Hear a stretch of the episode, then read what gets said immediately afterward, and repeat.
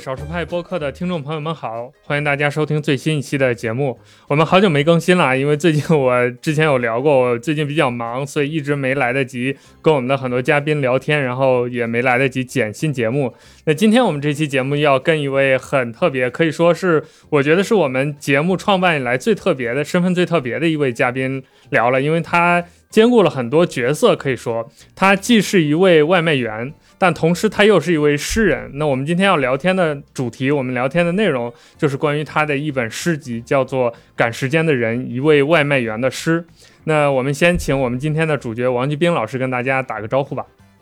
大家好，大家好，我是王继兵啊，今年五十五岁，目前生活在昆山。呃，眼下从事的工作是一个外卖员，呃，从事六年了。呃，同时呢，我喜欢写作。呃，从八八年开始就开始写作，最早期是写的开始写的一些小说之类的作品。从零九年开始转型写诗歌，呃，目前出版了两本诗集，呃，一本是《赶时间的人》，一本是我笨拙的爱着这个这个世界。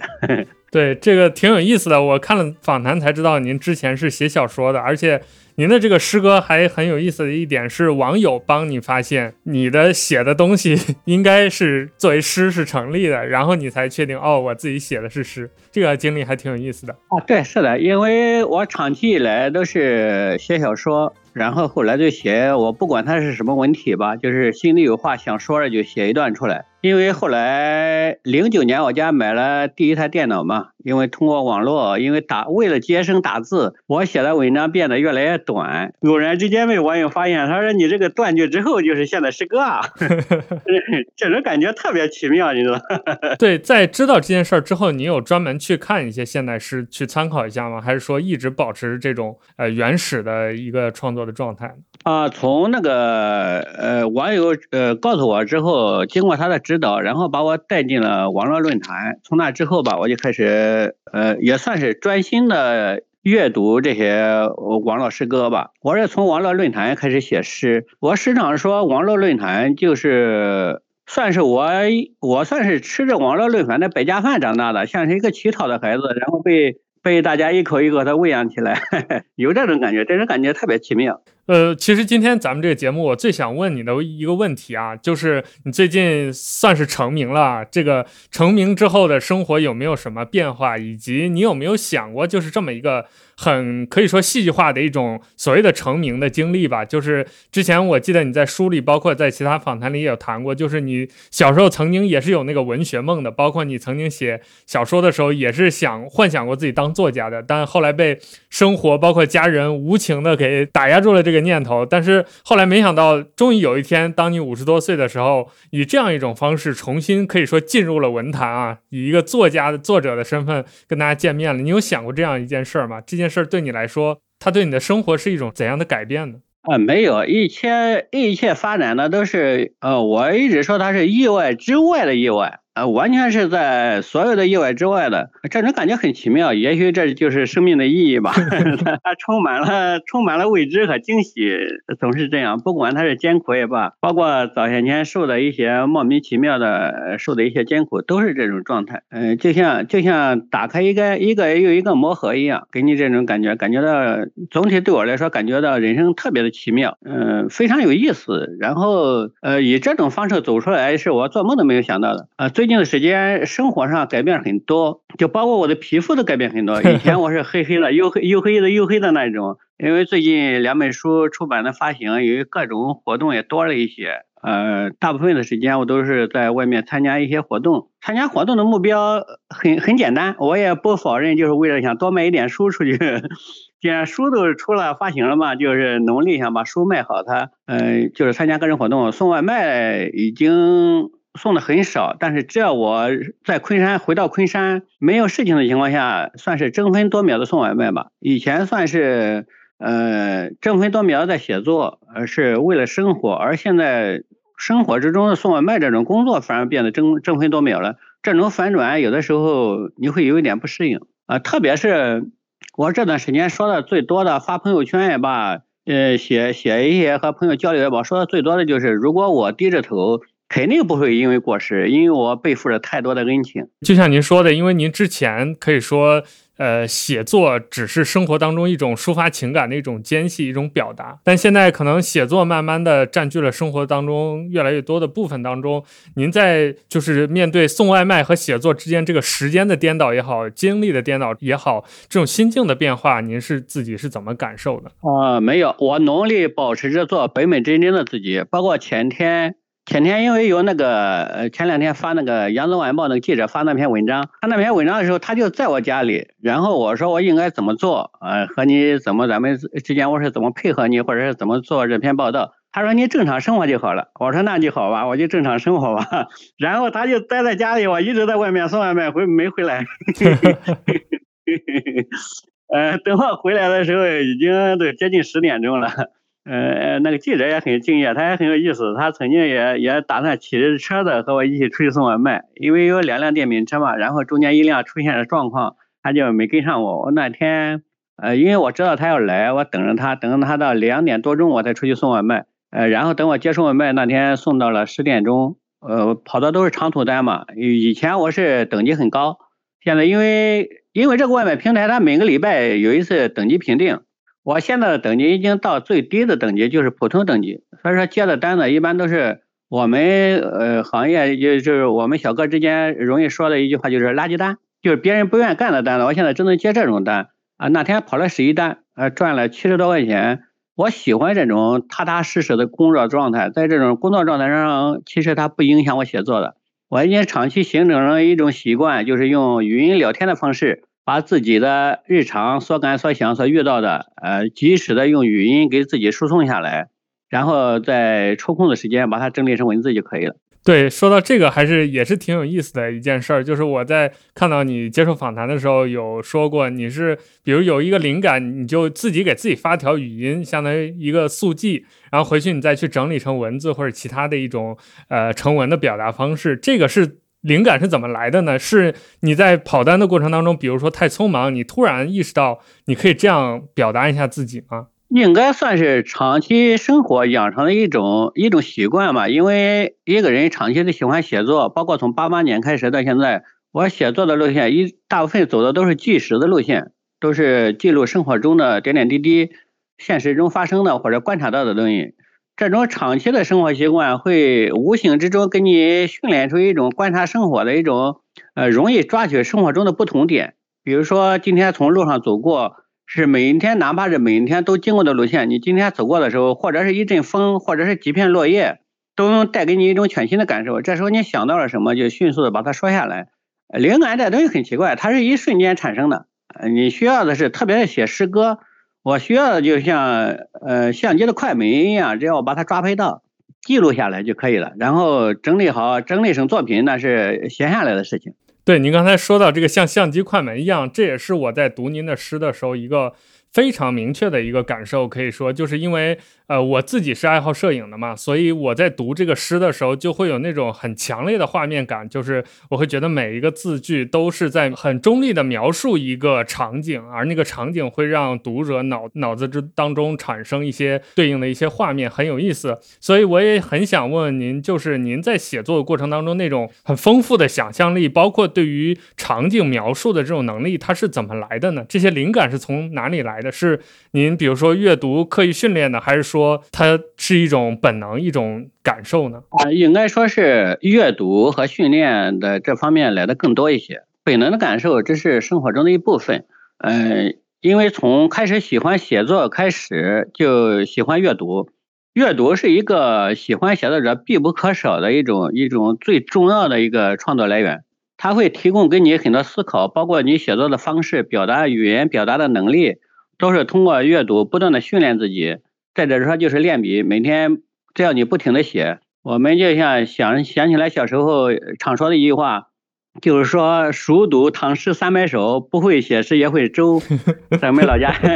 在我们老家有这种这种说法，也的确是这样。你一直呃喜欢一样一样事物，比如说你喜欢阅读，喜欢诗歌，喜喜欢写作，你一直从事这件事情，在生活中抓取灵感，反倒是一件很容易的事情。如果说你是呃和这个写作是疏离的，你突然之间心血来潮，也可能会写出一一首诗歌或者是几首诗歌来。说让你连续不断的抓取到灵感，我感觉到应该是不太可能的事情吧。看您的书能感觉到啊，就是这种灵感源源不断的来，而且每一首诗几乎都有一个爆点，就是一个非常呃有意思或者是很好玩或者是令人感同身受的这种金句。那其实呃我也很好奇，就是您现在还会去坚持阅读吗？您最近比如说有没有什么读过的书或者是作者是比较感兴趣、比较印象深刻的，也可以跟我们聊一聊。会，我一直在一直在阅读，主要的阅读都是长期以来都是来源于手机，因为近期也收到一些那个老师寄来的，他们都是为了说，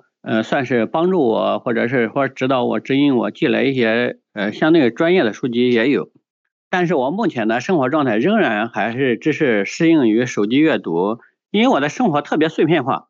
而手机阅读它最大的好处就是及时性，比如说刚刚发生的事情。迅速的就由别的老师把它记录下来或者描述下来，这种及时性和那个阅读呃书籍上还有一种另外的感觉，因为你可以参与话题讨论。呃，我现在有一些呃有一些特别专业的诗歌群，都是一些呃我认为都是非常厉害的老师在里面，我也抱着一种学习的心态和他们交流。嗯，多数的阅读来源于这个老师转发的链接。啊，书籍也是必不可少的。书籍都是我安静下来读的，包括现现在读的诗刊，啊，包括我们中国传统的那八大诗刊，就是诗歌刊物，呃，这是我最主要阅读的经历。因为我现在的从事主要从事诗歌写作，呃，也也收到像比如说像杨美芬老师写的呃那三部书，我也已经买到了，买到也开始在尝试阅读。因为我下一步还打算破一下，然后再重新回归到。写小说啊，或者是写写文章的这种状态下，嗯，因为预感到我我我已经预感到，因为这个送外卖的生活对我已经为时不多了。呃，他这个平台的限上限是五十七岁，哦，上限是五，哎，我已经是五十五岁了，我没有多长时间可以送外卖，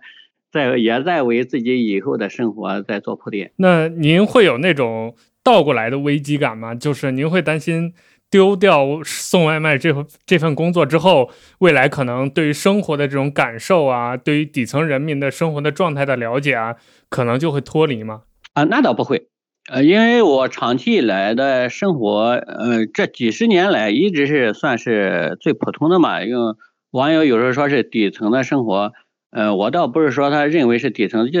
呃，简单说就是他老百姓的正常生活啊，这种生活经验还是有的。生活的体悟还是有的，即使说现在的那个，打个比方说，比如说工地吧，现在的工地实际上和我们当初的工地已经发生了很大的变化。呃，现在的工地，如果你真的靠近工地，你会发现现在工地有一些，只要它是正规的工地，它会有一些硬性的条件要求，比如说夏天，呃，那个民工的工房里面必须要有空调。我现在今也仍然是和这些这群人打交道。我前天写的一首诗歌还是关于一个民工的，因为他每天都会过来买那种廉价的香烟，买廉价香烟。但是他在买烟的一瞬间，我能闻到他身上那种强烈的那种伤尸镐的那种味道。他肯定身上是因为强烈的工作造成的劳损、劳损、肌肉劳损，或者是或者是关节。因为我有这种经历，我立刻就感悟到他身体的那种疼痛。我想到的就是，当这种伤身膏戒掉之后，身体逐渐恢复的时候，那种痒，你够不到后背的那种痒，你每天都要在搬那棱角上去蹭，然后就缓解这种痒。嗯，我还写了一首诗歌，就是为了它这个细节，因为它能触动你心里的一种感受。这这种点点滴滴的感受会，它一直会伴随着你，即使说。呃，生活发生了变化，但是只要你愿意靠近它，方式有很多。对，我觉得您的作品很有意思的一点，就是对于这些细节的捕捉和放大，还有描述都特别的到位。这种东西，您觉得是与生俱来的吗？还是也是您后天，比如说性格的形成过程当中，或者在练习写作的过程当中去慢慢培养的呢？你要说没有任何一点先天的感觉，倒那也那也不是不是诚实的，因为我小时候打个比方说，小时候我读刘胡兰，读邱少云，嗯，我曾经为了读邱少云读课文，我在趴在家里哭，去掉掉泪，然后被我哥哥嘲笑，被我的朋友嘲笑，说一个人读书能读的哭在那里，我能有那种感受，感觉到一个人被火烧会有多疼啊，你会这么去想。这可能是先天的一种一种性格带来的吧。而更重要的是你后天的一种体悟，因为我长期以来都是生活在这种环境之下，我做的工作不低于十多种，每一种工作都是需要呃耗费大量的精力和体力去需要去完成的，所以说对这一块的生活我特别敏感。呃，我曾经说过，送外卖是我这几十年来做过的最轻松的、最体面的一份工作。因为我说的这些话还被我的同行攻击过，因为他们是 从事也是外卖外卖小哥的。因为我把外卖小哥说的生活很轻松，他认为我说的有点不严谨。后来我和他们解释了一下，我说是指我个人的体验，因为我以前做的工作会更糟糕一些。嗯呃，的确是这种情况，因为你从那个地方生活过来，所以说你对这些这一部分人的观察和呃用笔描述会更侧重一些。那您担心现在的这种生活，包括未来可能当您成为一个职业作家之后，可能这种声色犬马啊、媒体的包围啊、大家的赞美啊，声音会越来越响，包括网络上的舆论啊等等，您会有没有一种压力，或者有想一些办法去保持自己当下的这种呃比较扎实、比较沉稳的状态？包括您有没有担心未来这些声音包围了之后，自己会找不到自己的那个定位呢？这个担心倒是倒谈不上，谈不上没有，也谈不上有，因为它对我造成的影响，我我自己感觉可以忽略了。首先来说，我已经不小了，我已经五十多岁了，已经奔六十，呃，正在奔六十的人了，心理上已经是特别成熟的。对于一个人的一生来说，已经特别成熟了。对受外界的干扰的状态下，已经不会有太大的波动。嗯，包括写作方面，写作方面的话。不管生活如何改变，而你你的写作是随着环境的改变，你会发现不同的话题需要你去描述它。打一个最简单的，最近发生的事情，前段时间我不去了一趟美国嘛，去了一趟美国纽约，呃，到那之后，这种生活是说实话是我从前从来做梦都没想过的，从来没想过自己会出国，然后去参加活动。我从美国回来之后，写了一个五千字的文章，然后还顺带写了呃十首诗歌。而是这种这种体验是全新的，是我以前完全没有体验过的。全新的生活对于一个喜欢写作的人，他会呃激发出你不同的想法和不同的灵感。呃，比如就像我们平时日常生活中去汲取的东西、提取的东西，也都是给你带来全新的感受，你才会找出那个爆发点。确实挺有意思的，我还很想知道，因为。之前我有了解到，您写小说的时候，您有讲述一段经历，就是您会在地摊上翻一些书，然后看到一半就去给他脑脑海里想象去写，猜他的后半段是什么，然后您按您的方式去续写，完了第二天再去对您的想法和作者的想法是不是一样，包括您会还蛮喜欢读武侠小说的，所以我很好奇，就是当您回头来重新拿起这个小说创作之后，您打算写点什么呢？现在脑中有想法吗？有，我现在初步的想法就是，比如说我要去写小说或者写非虚构，我会以父母的线索为为这一代人生活的线索，然后讲述这个时代从从我有记忆开始，时代发生了什么，然后对父母的影响。我会以这一块，因为我对这一块的生活比较熟悉，先捡自己最熟悉的拿过来练笔吧。呃，把它，我希望第一篇。重新提笔写的小说或者非虚构的状态，会会从这个角度去入手，然后我会逐渐的向向四周去扩展，因为写作需要以一些故事为背景，我不是一个科幻小说的写作者，不是一个呃去写那些幻想的事情，我喜欢用生活真实的生活为背景。如果你愿意写的话，你可以去接触到任何人，比如说你想写谁。嗯，你感觉到这个谁有有可写性，你可以去和他接近，然后挖掘他生活中的故事。嗯，应该可以说是想写作的话，他这个来源是源源不断的。也刚好提到您父母，其实之前您也表达过，就是可能在您这个文学创作的生涯里面，父母是最大的拦路虎了。就是您的这个小时候的这种萌芽的想法，当作家的想法就被父母拦住了。那您有没有想过，就是当初，比如说年轻的时候，在您对文学的冲动感受最强烈的那个？阶段下，如果父母没有选择劝阻你，而是支持你去当一个作家，你的人生会不会和今天不一样？比如说，你可能三十岁就已经成了职业作家，你的今天作为五十多岁的回看，你的一生都是在厚厚的自己的著作当中度过的，会有这种想象或者想法吗？啊，没发生的事情，我真的不太愿意去怎么去设想它。但是我从现实生活中考虑，我曾经也给自己说过这样一个话题，比如说我和父母是互换角色的一种状态，嗯，我仍然会做出可能做出的行动和我父亲的选择差不多，也会阻止自己的孩子去写作。因为当年在我年轻的状态下，那种写作的状态是非正常的。首先说，我为了写这部长篇小说，几乎瘦得像纸片人一样。我曾经一天晕倒过好几次，就是站起来就晕倒了，这种状态也好几次。然后睡眠的时候，在无形之中出现梦游啊，出现一种自言自语的状态，也也很严重。这是后来也算是近期吧，近期媒体报道之后，我大哥和我交流的时候说出来了。我大哥比我大六岁，那时候父母会安排他。刻意的在来照顾我，然后去我是我休息的时候会安排他守着我，防止我要突然跑出去发生意外。这种状态都是后来我知道的。所以说我写过一首诗歌叫《父父子》，我说一个人了解一个人，却要耗尽另一个人一生的等待，就来源于这种感受。因为一个孩子要尝试去体验父母的心情，你必须用互换角色的状态，才能体验切切实实的感受感受到作为父母的那种心情。他的最大愿望就是希望自己的孩子，哪怕他碌碌无为，但是他一定要健康健康的成长。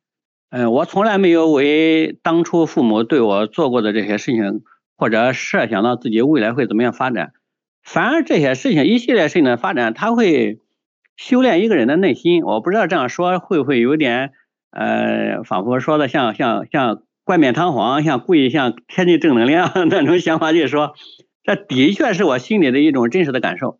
我也无数次、无数次的设想这种状态。如果说当初父母不阻止我，我可能心态不会变得像现在这样平静，也不会像现在性格像现在这样沉稳，也可能一直是处于一种浮躁之中，会渴望成绩，去呃去渴望发表啊，或者是如何如何的想去实现梦想，有可能会走很多意想不到的途径。而现在这种生活，一生活一次一次打压，甚至说是希望一次一次熄灭。反而，我感觉反而是修现呃修了我的心性，嗯，总体来说，不过现在来说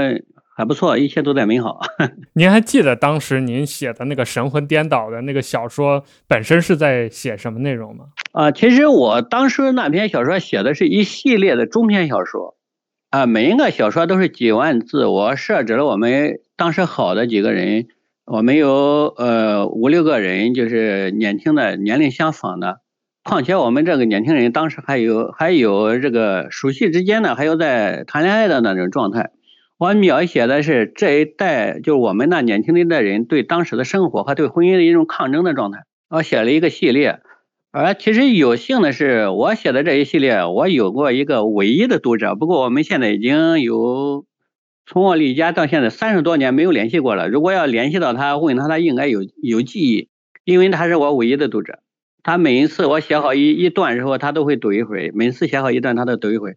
况且那里的主人公，他也隐隐约约的出现在主人公之中。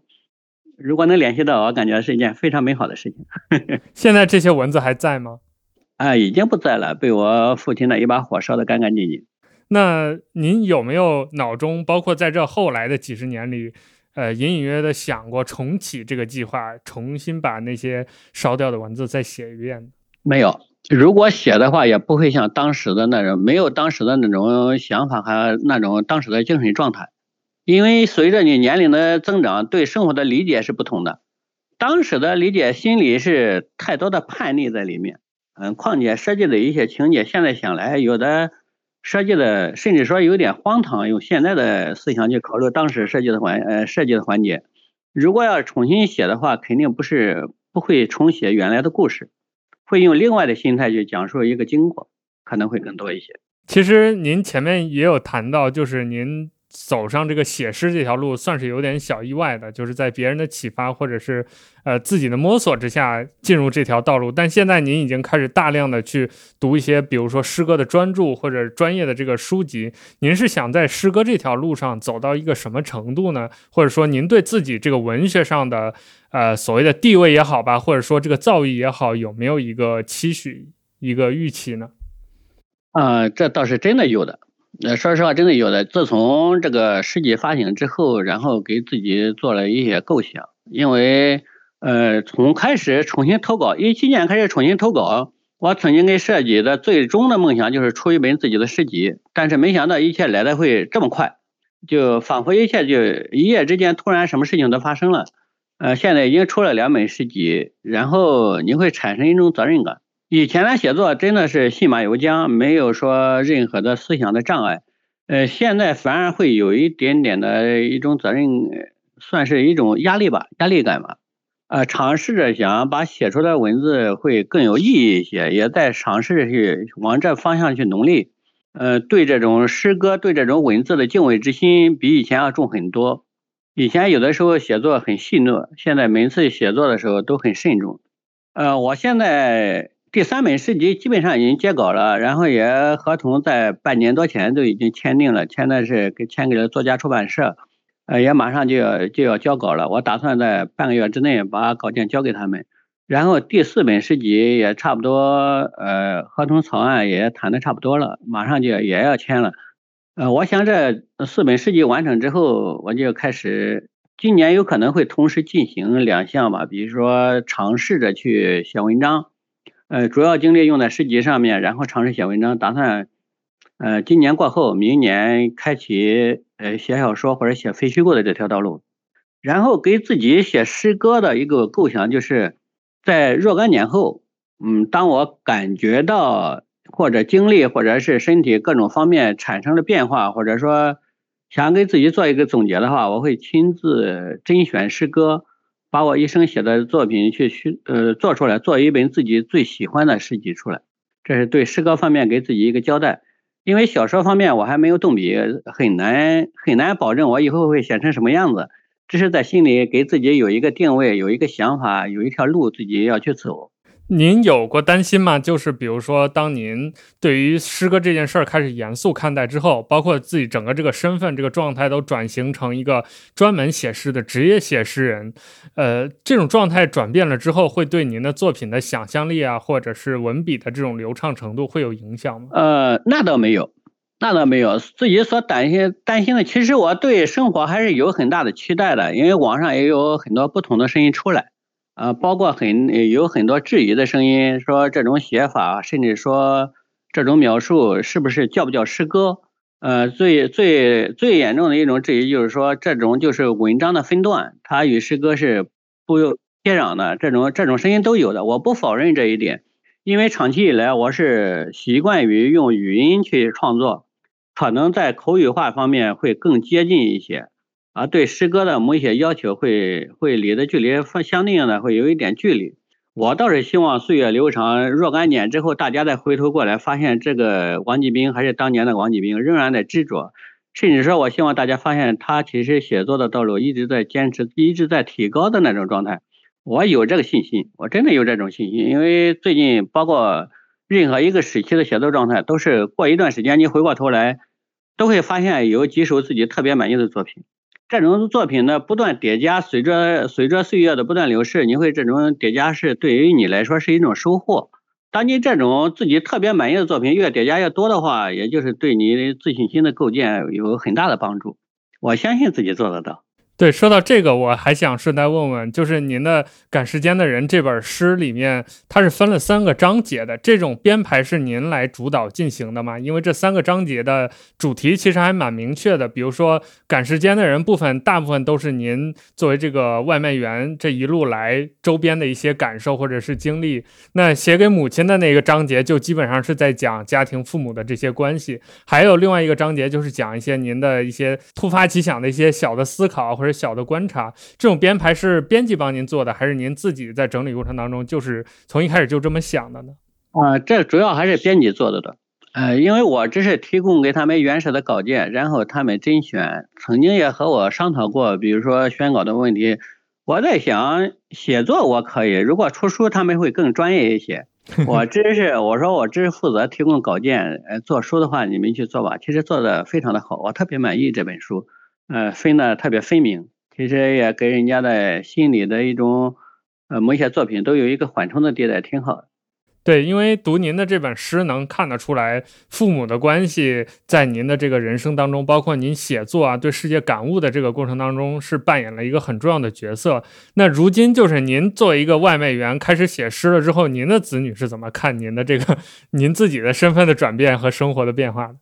啊，其实不仅说是子女嘛，长期以来我的写作是被不被家庭成员看好的。嗯，而影响最大的是，包括我父母之外，后来我爱人也是长期的反对。嗯，首先说不可否认一点，就是说想靠写作去养家糊口是不现实的一件事情。虽然说这件事情发生的发生的到目前来说结果很美好，那是。有很多的意外，很多的恩人在不断的出现，我才会出现今天的这种这种成绩。而长期以来的写作不被家人理解，我也是可以理解的。所以说我长期以来也是以生活为主，我从来没有把写作当成生活中很重要的一件事情去和生活进行抗争。如果说生活中同时同时出现两件事情，或者说把这首诗歌完成，或者说把这一单外卖送掉，我肯定会选择先把外卖送掉，然后再选择。呃，写这首诗歌一直是这样，不管我生活在任何的状态下，而嗯，家人对我的理解，长期以来，因为我是隐瞒着家人写作的，呃，包括我的爱人，他也是不知道我一直在默默写作，啊，对这一切最了解的反而是我大女儿，她小的时候，我带她出去捡过破烂，在我们家庭最困难的时候，我骑着三轮车带她出去捡破烂，她就发现我一直在纸箱子上面，因为捡来的都是废纸箱嘛。在纸箱上面写很大的字，那时候用的记号笔，在在纸箱上写，他只记得我不停的在纸上写字，但是他不知道我写的是什么。但是写那些字，我都后来卖纸箱，当天晚上卖掉的时候，也也都卖给那个收旧货的了，我没保留过底稿。呃，他倒是对这一个环节有一点印象。呃，其实说实话，我不认为，我认为他是没有什么记忆的，没想到他还能记得住。呃，他甚至记得住我卖的纸箱里面有写哪一种纸箱的，写了好多好多的字什么的，他都有有印象。而这种诗集的出现，对我们家庭来说是有一个天翻地覆的变化。现在他们把很大的精力用来支持我写作上面，包括有的时候网友，比如说对我的评论有什么，或者是有什么尖锐的批评，哪怕这个批评是诚恳的，呃。我老婆都会想方设法去替我去辩解，呃，这种感觉其实还是挺温暖的。我也时常跟她说，我说千万不要和网友呃网友吵起来，有的时候人家提出的意见和见解对我们的写作会有很大的帮助。在在当下的网络上说要听到一个诚恳的批判的声音，其实也是一件幸事，也是一件很美好的事情，它会帮助你认清自己。而现在，包括我现在送外卖，以前送外卖的时候。呃，阴天下雨这种恶劣天气是我最喜欢出去送的时候，因为它给我提高了很会提高收入，它的那个订单价格甚至是翻倍的。而现在只要刮风下雨了，我如果想送外卖，首先是要解决第一个问题，就要找到我的电瓶车钥匙，他们会藏起来，他会想方设法给我藏起来，说天气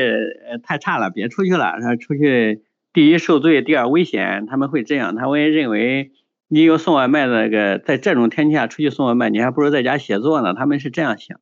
这是他们生活对这个写作的态度上的一个改变。而我仍然是希望能做本本真真的自己。你做到本真，做到不变色，首先说你对得起网友对你的喜爱，你是被网友捧起来的，而不是说纯粹靠我自己的努力走出来的。您还记得从什么时刻，您的家人开始知道您，比如说要出诗集了，或者您这么这么多年来都在偷偷的坚持写作，而且马上就要有一个成果给大家展示了？你还记得那个过程吗？啊，其实呃，他知道真正的像像家人呃公开我在写作是一九年，一九年曾经拿过一个奖奖杯在我身后的墙上，拿着奖的时候，当时是领到了三千块钱的奖金，况且是包差旅费。我把这笔奖金拿出来，然后给爱人买了一件很贵的衣服。我就把这个，嗯，奖金的来源，包括我出去领奖也是需要离开昆山，我才给他公开我在悄悄写作的这种状态。那时候是算是初次获得他的理解。从那之后，他就完全没有再阻止我写作。我也逐渐逐渐的把这种暗线暗线的写作变成公开化。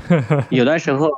以前我在那个商店里面写作，我们家开一个小商店，他上午出去换班，我有很多的作品没有完成。然后他来的时候，我们那里有一条很长的走道，他来的时候，我就能很早就能听见他走路的脚步声，在那个走道里面一响起来，我就赶紧把电脑关上。有很多未成品的作品就这样消失了。而呃，自从公开之后，这种作品就这种情况就再也没有发生过。哪怕他来了，我没没完成，我也会让他等一会儿，我把这篇作品写完。嗯，就是这种状态。而孩子更是。很欣喜，对孩子来说是一种欣喜。他们会在朋友圈不断的炫，他有一个会写诗的父亲。之前看的时候看到说，您捡那些收废品的时候会写在纸箱上写那些诗，然后可能当天白天写，当天晚上就卖掉。我会觉得挺可惜的，就是那是您可能很多很多的一些经历或者创作。您现在回看那些作品，有没有自己觉得扔掉很可惜的东西呢？嗯，没有，真的没有。有的时候，呃，包括媒体过来问这件事情，也提到过这个问题。我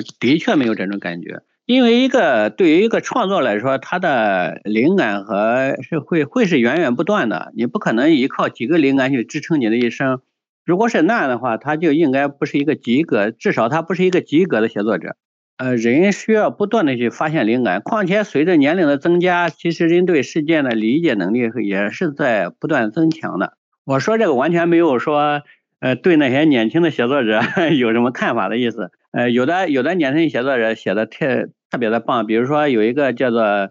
二曼的那个小姑娘写的作品，她才那么小，而她写的作品让我们是特别的惊讶，甚至说让我们我时常找她的作品出来学习。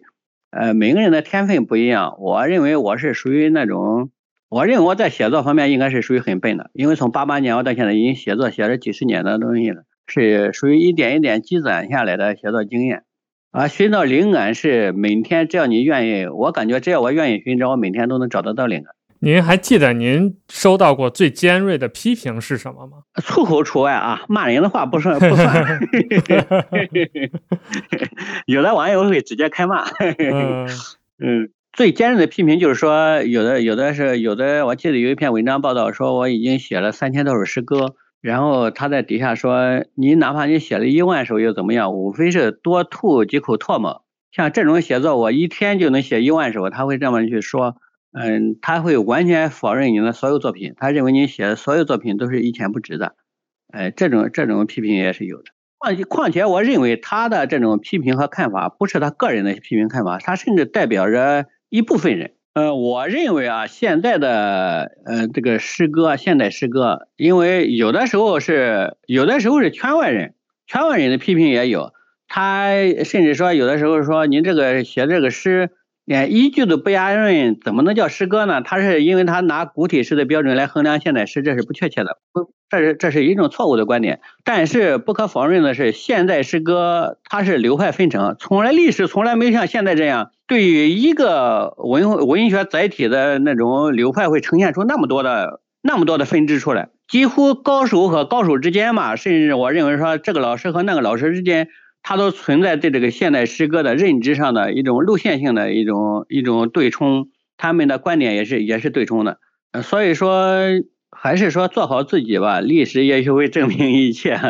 呃，如果说我们有一部分人喜欢这种写作，我们也能形成一个一个一个方向，形成一条道路，我们按自己的路走下去。反正随着岁月的发展，只要有大家喜欢，只要有读者喜欢，我认为哪一条道路都是正确的。那咱们今天访谈的最后，我想请您呃读一首您写过的诗，就是最符合您当下的一个状态或者是心境的一首诗。您现在能找到这样一首诗吗？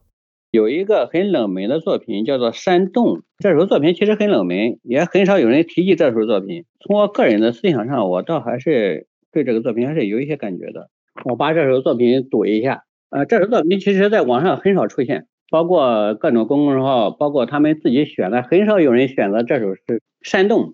大山并不是铁石心肠，时常也会留下一个心眼，以便收留有走投无路的生灵。和临时避雨之人，漫山遍野的木头也一样。羽翼未丰的雏鸟从树洞飞出，踉跄一圈，又一头钻回树洞。万物皆有慈悲之心，土地掏空自己，给死去的命，一年一年留下我们的亲人。这是我感觉到生活的一种态度。然后最后的结局就是，看似密不透风的岁月。预留了节日给我们，让我们流泪，让我们把自己掏出一个洞。啊，这是其实是我对生活的一首感悟的作品。我认为，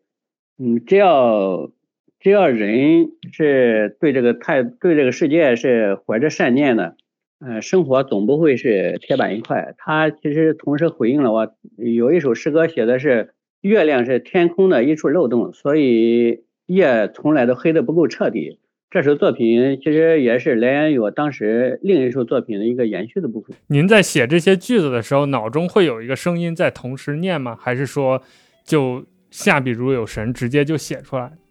呃，也不是，也不是，有的时候写作的时候也会有突如其突如呃突然的状况发生。比如说这首作品，我原先打算这么写，然后写着写着，中中途突然自己的一个词语的使用。呃，突然让这首作品产生了转向，然后想，好像往这个方向走比往那个方向走更恰当一些，呃，也会有这种状态发生。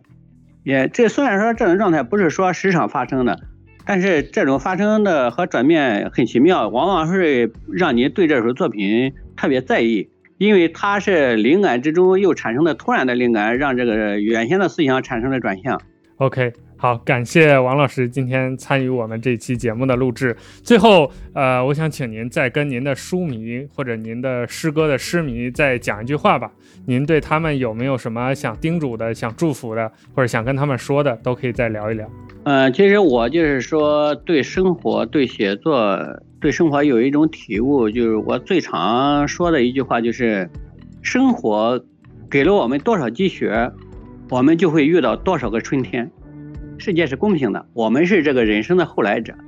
嗯，我们世界不亏欠我们任何人，而是我们一直亏欠着这个世界。好的，好的，感谢王老师。非常喜欢，在节目的最后，我也想跟我们的听众朋友们讲，就是我一直是一个对于现代诗有偏见的人，但是我在读了这本书之后，可以说完全改变了我对于现代诗的偏见。它真的是一本很有意思、很有趣，而且很有深度的作品，这是一个很不容易的事情。所以也我也鼓励大家吧，就是感兴趣的朋友们，不管你之前有没有读诗的经历，或者是这种兴趣，大家都可以来找这样一本《赶时间的人》外卖员的诗这本书来读一读。包括王继兵老师的其他的诗歌都很有意思，都是同一个风格的，很好玩。哎，谢谢谢。我其实我想多说一句话，就是我的作品基本上每一首诗歌后面都隐含，大多都隐含着一个生活中的故事。我希望大家能从我的作品中读出生活背后的故事。也希望大家和我交流。我每一个呃诗歌的后面，我会讲出一段故事出来。对，